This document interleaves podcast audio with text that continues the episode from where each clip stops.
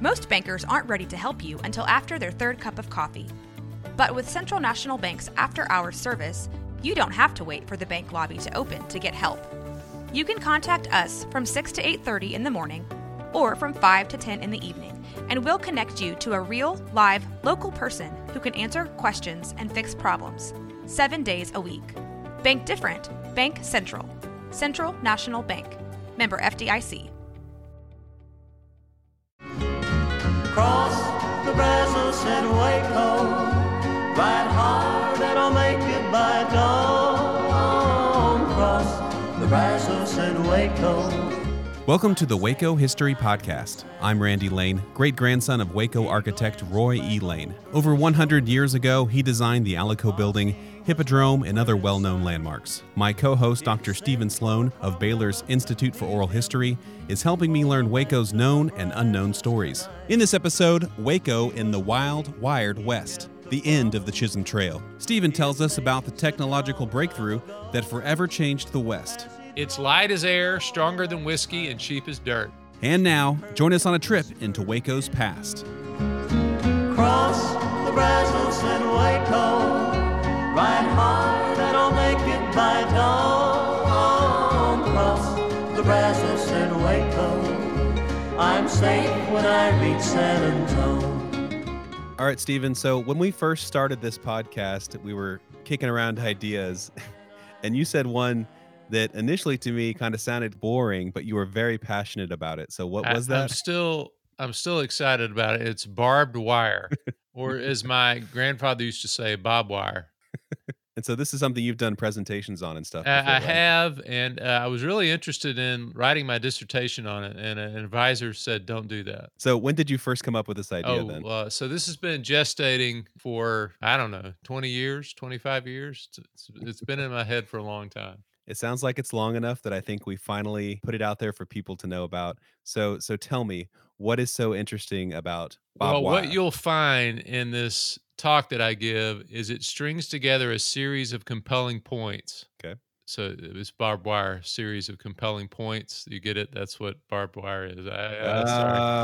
I'm a Yeah, little sorry. slow. See, I wish I could Yeah, see you. I might be a This little bit is a quicker on the draw. COVID I'd be like, edition, okay. so you're a little blunted uh, and how sh- how sharp you are. When I've given this talk before, one of the first things I do is I, I have people pull out their cell phones because we want to start thinking about technology and how quickly technology goes out of date. And usually there'll be somebody in the crowd that pulls out a you know a five year old cell phone and we can make fun of them little flip yeah, phone, little flip phone, and and and say, oh, how how old that is. But you got to think barbed wire technology kind of peaked in the 1880s, and it's still out there serving the same function and the same purpose that it was in the 1880s. There's been no major advancements in barbed wire in almost 150 years. And it seems kind of an obvious tech solution to a problem of open space, but it takes a long time to come to as far as uh, Hmm. something to get settled on. Sounds like the only thing I can think of that's more technically advanced and serves the same purpose is an electrified fence. That's right. Yeah. So, but it, but again, you're not redesigning it. You're just, you're just hooking up electricity. Barbed wire. The story of barbed wire goes back to really for the United States. For the longest time, the law was the open range, particularly in the West. That, and of course, you'll still go to places out out west of here, and you'll run into some areas that are open range where you'll see cattle, sheep, kind of roaming freely across the land, unimpeded access to grass and water. This was the rule for a lot of federally owned land. So cattlemen and sheepmen could bring their cows onto federally owned land and graze there. But eventually, what's going to happen as more and more settlement takes place, they want more private property is the thing that we hold more valuable than the open range. And so, Mm. this interest in how do we create some sort of sensible fencing to create contained spaces rather than open spaces. And it sounds like it's probably economical as well because if you were to build a nice white picket fence, it'd probably be really expensive compared to You're to barbed getting wire. ahead of the story here, Randy. Oh, Yeah. sorry. So, so yeah, they're they're experimenting. So, if you if you didn't have barbed wire, what would you use for fencing? What what would the options be? I guess wood. Um, I'm sure maybe back in the day, something like a chain link fence probably wasn't around. I can't really think of much else. On the prairie, they experiment with all sorts of things. They do Mm. ridges, they do ditches. You can think of the old moat Oh, yeah. option. They'll use sod bricks to kind of build a fence that way. They might use brush. Sometimes they dug trenches around crops. You can see a lot of these solutions are real labor intensive. There's not a lot of wood out on the prairie. You you can think if some places west of where you grew up, there's not a lot of wood out there to build Yeah. extensive fencing. Sometimes they would experiment with hedges, and this is what they're doing in the mid 19th century is farmers are planting hedges as the solution. Sounds pretty labor intensive to me. Very labor intensive, but what you what you have in the in the 19th century are these hedge seed salesmen that are going around the west and they're hawking their seed as as growing the ultimate hedgerow. So they're Mm. looking for thorny hedgerows that would keep animals secure. Osage orange hedges were preferred out on the Great Plains. And if some Hmm. of our older listeners may be familiar with horse apples, What's a it's horse a, it's a big looking fruit, but it's not edible. But it grows on these Osage orange hedges. And so they're growing different sorts of hedges on the Gulf Coast. They're growing uh, Cherokee rose hedges and and different things like that to try to create some sort of fencing solution. There's a lot of problems with it though. Sounds like it'd take forever to grow. Takes a long time to grow. You can't move it, right? Mhm. If you want to readjust your grazing pattern, you can't move it. It's slow. It's really slow. Rats love living in there, and also it's creating shade and it's taking water to grow it. So all sorts of problems with it. So you're you're beginning to just get a taste of this technological solution that they needed in the mid 19th century. So they start experimenting with smooth wire. This is the first thing that they're doing when wire manufacturing comes about. They start experimenting with smooth wire. Uh, in the early 1800s, in the West, you can buy smooth wire by the 1840s. It's not galvanized, so they're painting it early on, but it's kind of cheap and it's it's becoming more durable. It's improving in the 1850s and 1860s. And so by the time you get to 1870, there's a lot of smooth wire in the West. So galvanized is like it keeps it from Yeah. rusting. Is yeah, that the that idea? would keep it from rusting. So they're having to paint it early on, but hmm. eventually they start using more and more galvanized. Now, the problem that you run into with smooth wire is a lot of cattle breeds in the West are much more aggressive than cattle Mm. breeds in the East. Principally, the Texas Longhorn can trample and uproot a smooth wire fence easily Doesn't hurt. and it, it's also uh, a lot more brittle. The, the way it's manufactured, just a single smooth wire is fairly brittle. So the West, where it gets really cold and it gets really hot, you know, it'll it'll get brittle and break in the winter. It'll heat up and droop in the summertime. And so this is a big issue where they're they're trying to to figure out how to deal with this particular problem in the West. It's still pretty expensive by 1870 it still cost a lot of money to repair these fences in the west and so we, we we have figures that it's one of the biggest expenses with trying to secure some sort of homestead in the west is what do you do about fencing are you fascinated yet I am. I was actually thinking about how it would droop in the summer because metal has that property. And I was thinking of my experience playing musical instruments, especially the trumpet. The tuning would change based on the time of year you're playing. The metal is cold or hot. And so I was thinking maybe that's the advancement people can make in barbed wire is something that doesn't change during different temperatures. I don't know how to do that. yeah well, well, well that's that's one of the things the barbing process is going to solve for us Oh. if you're a aspiring inventor in the mid 19th century you're working on some sort of solution for the ultimate wire in the first 75 years of the 19th century there are 1200 patents for fencing all different kinds of fencing and Wow. two-thirds of those are going to come after 1865 so there's a 10 year period here after the Civil War where they're really trying to solve this issue. And so they're issuing a lot of patents and they're looking for a solution. Now, the first patent for wire fencing was actually a guy in New Braunfels. He he patented a uh, a round wire fence, but not very good for for livestock. The first use of a barbed fencing occurred actually in Austin, who started placing pieces of metal on top of a board fence. So he took a board fence, put pieces of metal on it, and his neighbors complained. Uh, that he they thought it was cruel that he was doing this. Sometimes he was using metal pieces, he was using perhaps some glass shards on it. In fact, uh, John Greninger is the guy's name. He's murdered in 1862 because of that. We don't know. We don't know if it was his Mm. fence or not, but he his fence he put up in 1857. So it wasn't too long after he put this fence up that his neighbors didn't like that he was murdered.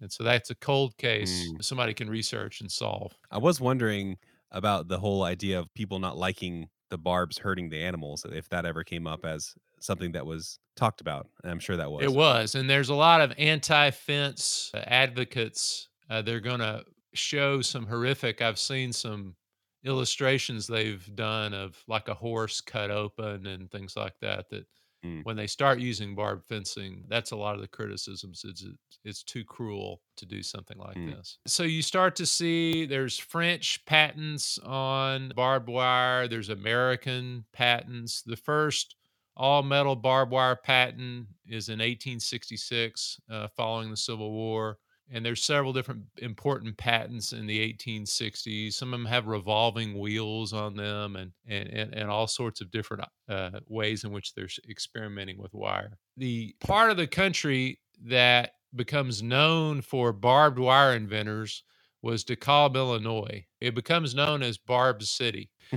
and you have all these inventors that are in that area producing wire. One of the principal ones that's most important was a farmer named Joseph Glidden. And uh, Joseph Glidden becomes a really important inventor because ultimately it's his patent that's going to be secured and recognized as the patent for barbed wire. Is this the same type of barbed wire that's still used today, or is it is his yeah the glidden winner as it becomes known is similar to what you would think of when you think of barbed wire and actually Okay. mrs glidden we have her to thank because animals kept getting into her garden and so she kept Mhm. pressing joseph to do something about it he actually modified an old coffee mill that you could twist and he would twist wire together that way and kind of slide a barb in from time to time. And so that twist was the key. The thing that would hold the barb in place is that twist that was put in the wire. Yeah, because it looks kind of like you twisted some wire around uh, another wire and then left the ends sticking out, right? That's kind of what it looks like. Yeah. So you got those little those little barbs in there, and they're locked in. They're not they're not moving. So uh, it solves a lot of those problems that we talked about. It's not labor intensive. Doesn't take up much space. No shade. No pest, and it's cheap. It's Mhm. about the same as making smooth wire. Because of that twist, because of those two wires together, it's heat resistant. It's cold resistant. Ah, So he's not the first inventor, but his becomes the most popular. And so there's other competing patent. There, there's a big fight in the 1870s over who has the real claim to be the father of barbed wire. In fact, one of them is a one of those Osage orange seed salesmen. He's got his own patent. So there's several folks that are interested in this. so it's like the buggy whip guy going after the car manufacturer. Exactly. You know, who who did it first? Who did it first? the way Texas comes into this conversation is the Texas market for wire was really big in the 1870s. And so the Glidden Company, or as it becomes called the Barb Fence Company, decides to send salesmen down to Texas. So if we can secure sales, that'll help our argument and help our company. So in 1875, they send two salesmen down to Texas but they go to Houston, which is Hmm. not the place to go if you want to sell barbed wire in the 1870s. Why'd they do that? Just a, a fundamental misunderstanding of where the cattle market was in Texas. Initial sales are disappointing, farmers are skeptical. That first Texas trip was a big disappointment. Uh, and this is where another figure enters the story John Gates, or Bet a Million Gates, as he was known. It's a good name if you're going to be a fence It is, and he he is one of these characters, big promoter, big salesman. He convinces the uh, Barb Fence Company to give him a shot at the Texas market, Nice. and so this is what he does, and it's a great story what he does to try to pitch this idea. And so, future entrepreneurs out there, pay attention to this. So, His elevator pitch before elevators. exactly, he had a slogan. it's light as air, stronger than whiskey, and cheap as dirt. and so he goes to San Antonio and he was working Military Plaza in San Antonio by day. So he's talking to vendors and shoppers at Military Plaza. And then at night, he would go to the casinos and work the cattlemen in the casinos. And what he does, what he decides to do as a publicity stunt and as a promotion is to make some bets. He begins building something in the middle, middle of Military Plaza. And so something's being built out there. And so onlookers are kind of gathering to see what this is. And it becomes apparent soon that he's building a corral in the middle of Military Plaza. Hmm. And then he issues a challenge to these cattleman buddies that he's cultivated. You bring in your worst longhorns. You bring in your most belligerent longhorns, and we'll take bets as to whether my fence can hold up to your longhorns. Hmm. And so, you know, there's a lot of action. There's a lot of betting action on this as the crowd kind of gathers or bets are being passed amongst the crowd. And with a really dramatic display, Gates releases the herd into the corral. And so, you know, Okay. so you got a huge crowd. How many are these? Uh, I don't know how many were in the uh, initial herd. Quite yeah, a quite a few uh, cows in this herd. of terrible That's longhorns. right. Belligerent. I think the word was used as belligerent uh, longhorns. That's Okay. the word of the day. And so there's there's with uh, much pomp and circumstance, they're released. They thunder in. They immediately head toward the fence, hit the fence, and the reports say they made contact. They drew back. They're angry. They charge the fence again. They draw. They draw back. This happens a few times. You, this is the first time a, a longhorn's ever seen a, a barbed fence, and the fence holds. So this is the ultimate test, right? The toughest breed, Success. toughest breed in the West, uh, loses to the barbed wire fence, and soon Gates is inundated with orders, and so Mhm. this this barb barb fence company is up and running in Texas. They should have called that the Texas Running of the Bulls. That would have been great, and, and I think now you know we're watching UFC fights. Uh, we're watching Korean baseball. I mean, in the in the coro- coronavirus crisis, this would be good programming. we saw sales dramatically jump. Uh, sales go from about ten thousand pounds in 1875 to 2.84 million pounds the next year. Uh, even smooth wire manufacturers, they're selling a lot more. So they're increasingly selling. I mean, I mean, the sales of barbed wire by 1880 are at 80 million pounds, Wow. and so they're they're selling a lot of barb, barbed wire to fence in uh, the West. Was San Antonio the best place for that at the time? Or, you know, when I think about cattle, I think of like Fort Worth or something like that. Was that a place to go as well? Or was San Antonio just as good? San Antonio was a good place to start, and so and it kind of moves and grows out from there. Uh, Okay. Because you got to think of these ranches down in South Texas. The, these these are the cattlemen that he's tapping into in that market in San Antonio. So not not everybody's happy about this boom in barbed wire, and this is where this intersects a little bit with Waco history. You've been waiting for me to get to the Waco history part. so this is a another name for barbed wire is the devil's rope.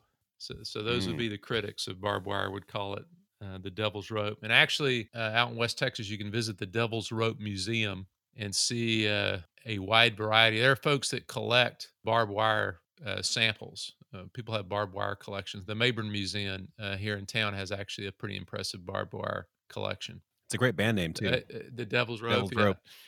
Yeah. My uh, youth pastor wouldn't have let me listen to uh, that band.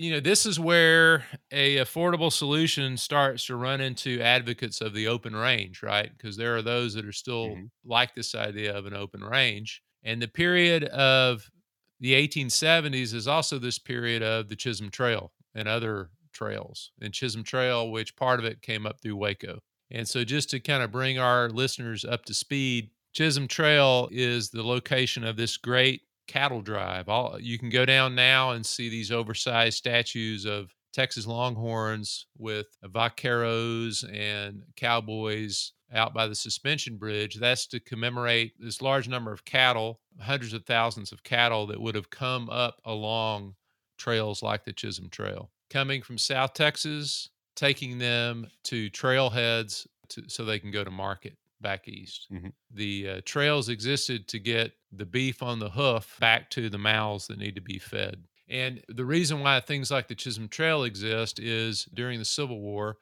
all these herds down in South Texas are going untended. So you have cattle multiplying, and you also have unbranded cattle multiplying down in South Texas. So they're not claimed by anyone.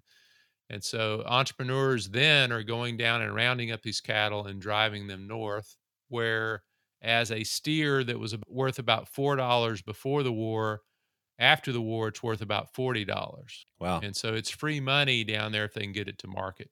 Generally, they're driving them north. They're going to feed them for a season on that open range, get fat off open grass, and then ship them back on the hoof to be slaughtered. We don't have refrigerated rail cars yet, so we're shipping them back on the hoof to be slaughtered at Chicago and places like that. And so this is like the heyday of the cowboy, like what we think of as the cowboy. That's right. And so right now we're in the 150th uh, anniversary period of the Chisholm Trail. It's kind of running, uh, starts in the late 1860s, going to run through the 1870s. So there's a lot of money to be made. But what happens in the 1870s is as settlement increases, and people are fencing in this new property that they're expanding into in the 1870s. Cattlemen that are driving their herds north increasingly are running into wire that blocks the cattle trails. So there's range war in the 1870s and the 1880s in, in Texas, uh, where a lot of these cattlemen just start cutting wire in driving the cattle across across other people's property uh, to get them to market. That's probably one downfall of the barbed wire is it's it's easy to probably get rid of if you don't want it there. You could just get those snips with you there and you can get rid of that fence pretty That's quickly. right. That's right. This is all throughout the 1870s. We're going to see the peak of this in the early 70s, and those numbers are going to decrease in the 1870s.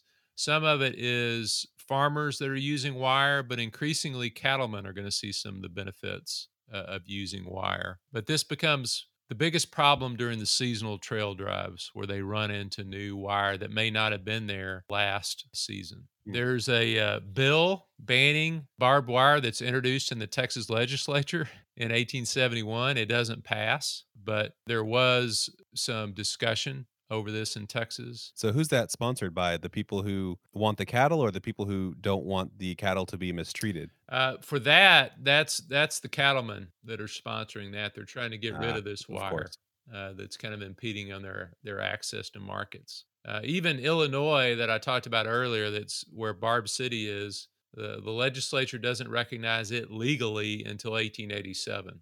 So it's new tech, and people aren't sure about this new tech. Increasingly, in, in the 1870s and 1880s, we have more and more farms being created as folks are pouring out into the West. And people are even putting up illegal fences. You know, people are claiming land by putting up a fence Mhm. uh, hoping that that secures their claim. There are deaths over this. I mean, people are working at night, wearing bandanas, cutting through wire. So you can see all sorts of uh, fence cutting that's in full force in the late 1870s, early 1880s. Uh, there's even a uh, fence cutting war that that climaxes in Texas in 1883. Uh, more than half of all counties in Texas report fence cutting. Hmm. It becomes seen as property damage eventually, and it starts to uh, affect land prices. Eventually, a special legislative session. You know how hard it is to get the Texas legislature together. They call a special legislative session just on the issue of fence cutting. This is uh, John Ireland in 1883 calls a special session, and he's trying to find a way to end this violence uh, in the fence cutting war. And so eventually things have changed, and there's a law passed in 1884 that says it's a felony to cut a fence. Before then, was it a Uh, misdemeanor? it's just a misdemeanor, yeah. And so you can see how sentiment had changed since 1879, where they're trying to make fencing illegal. Now they're protecting fencing by the time you get to the mid 1880s. So really, by the mid 1880s, there's not the fence cutting wars have died down. So what's fun to go back and look at is just all these different designs of kind of the ways in which they tried to solve this problem of fencing early on. There's thousands and thousands of different iterations of what they saw uh, the fence could look like. What are some of your favorites? Oh, there's some that have sawtooth ribbon wire in it. There's the the twists are always creative. I, some of them have uh, barbs on them, like it, they look a little bit like a spur. You can tell they kind of take that concept of the spur on a boot and they've tried to make some sort of wire out of it. By the time you get to the late 1870s, people that are making illegal wire jump into the market Now what's illegal? Well, wire? they're they're uh, infringing on someone else's patent. Ah, Uh, in fact, John Bet a Million Gates wasn't getting enough profit from the wire he was selling, and he starts making illegal wire. So he's got contacts, so he's making illegal wire and selling it in the 1870s and 1880s. what about something that like when cattle hit the fence, it makes a sound that disrupts them, like it it rattles something. Innovative I haven't ways. see you were born after your time, Randy. I I haven't I haven't seen any solutions that offer that sort of thing, but that might work with dogs. Yeah, like a big whistle or something that uh, was high pitched, only cattle could hear. That's right. If that's how That's they right. work. we see the number effective on, on places like the Chisholm Trail. In 1871, 700,000 longhorns were driven to Kansas. This is not on the Chisholm Trail, but other trails as well. By 1880, that's 267,000. So we see the numbers drop all throughout the 1870s. We see these big expressions of using barbed wire, like the XIT Ranch, uh, which is 10 different counties, part of 10 different counties in Texas, the XIT Ranch uh, up in the Panhandle. Uh, you see these e- experimental ranches that are using barbed wire fencing to really do these large operations. And so they're doing things that couldn't have been conceivable without some sort of fencing. Uh, XIT is going to fence in 3 million acres. And so, what really brings this thing full circle is when the cattlemen themselves start embracing barbed Mm. wire as a solution to a problem they didn't know they had. It gets cheaper. So, when it's first introduced, it's about 20 cents a pound. And about 20 years later, it's two cents a pound. That's pretty good. Production costs drop. And so, this is why the West, when you go in the West, it's all fenced in. I mean, it gets so cheap, it, it drops to a price point that uh, we, we can fence in a lot of nothing uh, out in West Texas and places beyond. Is this also after maybe a lot of those wild cattle that were being picked up and brought to market? They've kind of been claimed now, and people are staking out their particular territory and just keeping the cattle there. And then I was also thinking having somebody like a cowboy who keeps track of all your cattle on the open range could be expensive, labor intensive, but if you could just fence them in, then you know where they are. That's true. It gives the ranchers a lot more control. You're from you're from Oklahoma. This is also a period where Oklahoma, which was going to be permanent Indian territory, is broken up and sold to settlers. So all those homesteaders that are coming into Oklahoma are breaking. And of course, also the rail network's developing, right? So you know we're getting Mm. trains in places that we didn't have trains before. So we don't have to go to Abilene, Kansas, to put our uh, our, our cow on a train.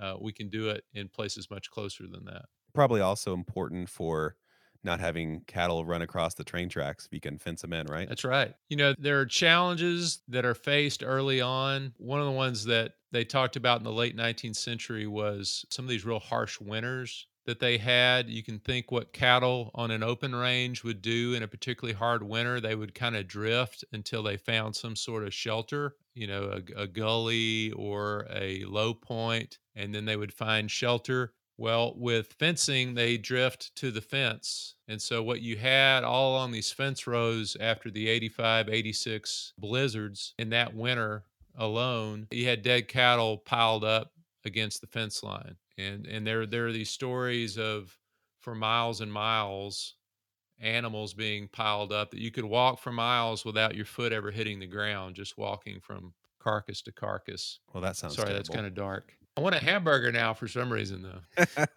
all these things lead them to kind of shift and change their design, continue to work on the pro- product. But yeah, by the time we get to the 1880s, the the barbed wire is what it is, and it's kind of remained uh, the same since then. so when does the actual Chisholm Trail like completely shut down? Uh, really, by the time you get to the early 1880s, it's it's gone. All those factors that we talked about earlier kind of contribute to the demise of it. If we had some visual here, I would show you a map where you can see how many farms are being created in that period because farmers are moving into the west and settling a lot of that land. You know, all this expansion that doesn't take place in the Civil War, a lot of it's going to be released in the late 1860s, 1870s. Maybe we can get some of those maps for the show notes. Oh, yeah. And some of those uh prototype barbed wire concepts that people were coming I, I can with, too. definitely do that. I'll definitely get you a picture of the Glidden Winner so you can see uh, what it looked like. So I'm hoping we have a, uh barbed wire sesquicentennial in 2024. Are you going to spearhead I- that? Are you on I, the committee? I think that that could be uh, that would be a party. You know, It- you know, barbed wire. We can think about how it started, but of course has all sorts of applications in the 20th century. Unfortunately, in war and and other sort of applications that it's going to become uh, known for in the 20th century. Prisons. Prisons, yeah, uh, World War One, razor wire, all these all these sorts of things. So anyway, I find it fascinating. I will tell you, it's it's much more interesting now that I've heard the whole story. It makes sense now. I see why you're into it. You know, because think about how else would you do the West? I mean, one of the most popular fences up to this point was a Virginia fence, which you've seen before, which is where you kind of stack wood caddy corner at the corner. It's kind of a zigzag fence. It's made out of wood. Really labor intensive to construct. It's taking a lot of wood. I mean, on the western Oklahoma, western Kansas, uh, they're building their homes out of sod because they don't Mhm. have they don't have wood supplies uh, to build their home out of. It really took some sort of new technology uh, in order to make it happen. What do you think the West would look like today if barbed wire didn't exist? That's a great question. You're talking about an alternate history. I, I- I will recommend, let me think about that while I recommend something. There's a movie called Man Without a Star, which is a Kirk Douglas movie, an old Western. And it's a great, if you want a barbed wire themed Western, everything from Kirk Douglas is scarred emotionally and scarred physically by barbed wire. He's got barbed wire scars all over his body. But eventually at the end, he goes to Canada where it's not fenced in Mm. anymore. Just this idea of what's going to happen to the West now that it's a fenced in place. Hmm. How can we be courageous and bold? And it's kind of a death of the cowboy, and barbed wire helped contribute to it, uh, sort of saga.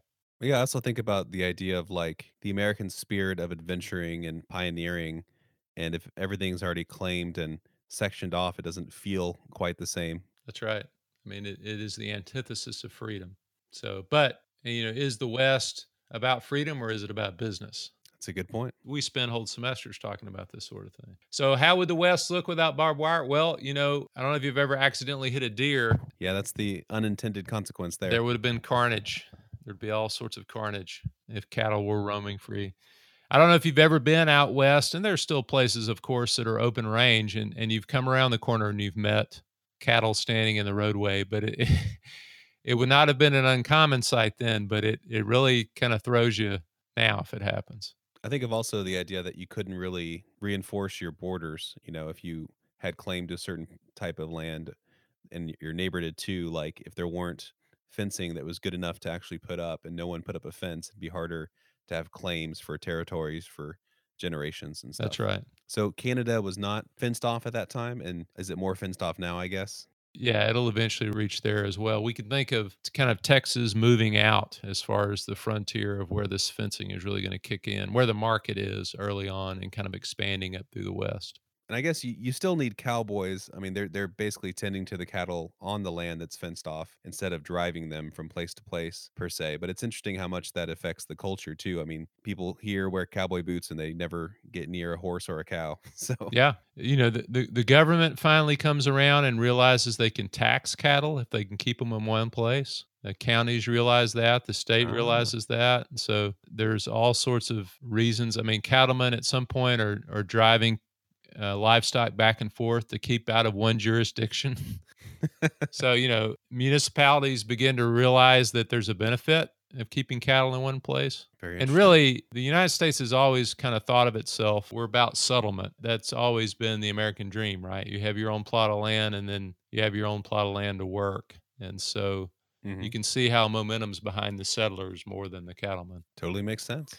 Uh, but the real winners here were the barbed wire companies. But it sounds also like similar to oil, like the cost of it went way down, and so you still have to produce a bunch of it to make your profit. Yeah, I don't know that there's a lot of money in it now. You had to get on the ground level, as they say. We'll have to do another episode that talks about the Chisholm Trail and kind of life on the trail and things like that. We can do another episode on that. But this this kind of gives you a sense of kind of a larger story that that local story was operating within. We can call this barbed wire what killed the Chisholm Trail. The title of my lecture when I gave it was "The Wired Wired West." I spent a lot of Uh, time thinking I, about li- I like that yeah. better. All right, Stephen, thanks for for sharing your your insight on this subject, and I'm glad that I finally heard the story of barbed wire. So now you can understand how it has compelling points. yes. Okay, good. Cross the Brazos and Waco. Ride hard and I'll make it by dawn. The Brazos and Waco. Thanks for listening to the Waco History Podcast.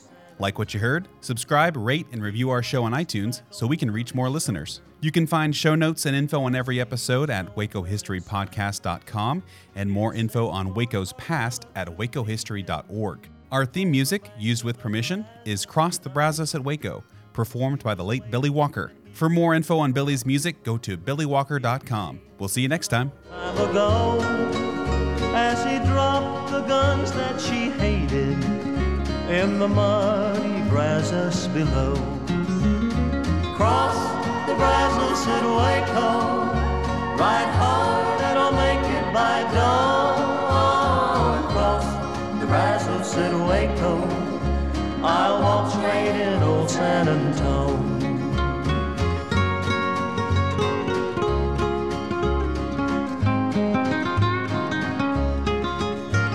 Then the night came alive with gunfire. He knew that at last it'd been found. As the Ranger's badge showed brightly, El Bandito lay on the ground. Carmela knew he was dying, that all of her dreams were in vain. As she kissed his lips for the last time, she heard him whisper again. Cross the Brazos and Waco, ride hard and I'll make it by dawn. Cross the Brazos and Waco, I'm safe when I reach San Antone. I'm safe when I reach San.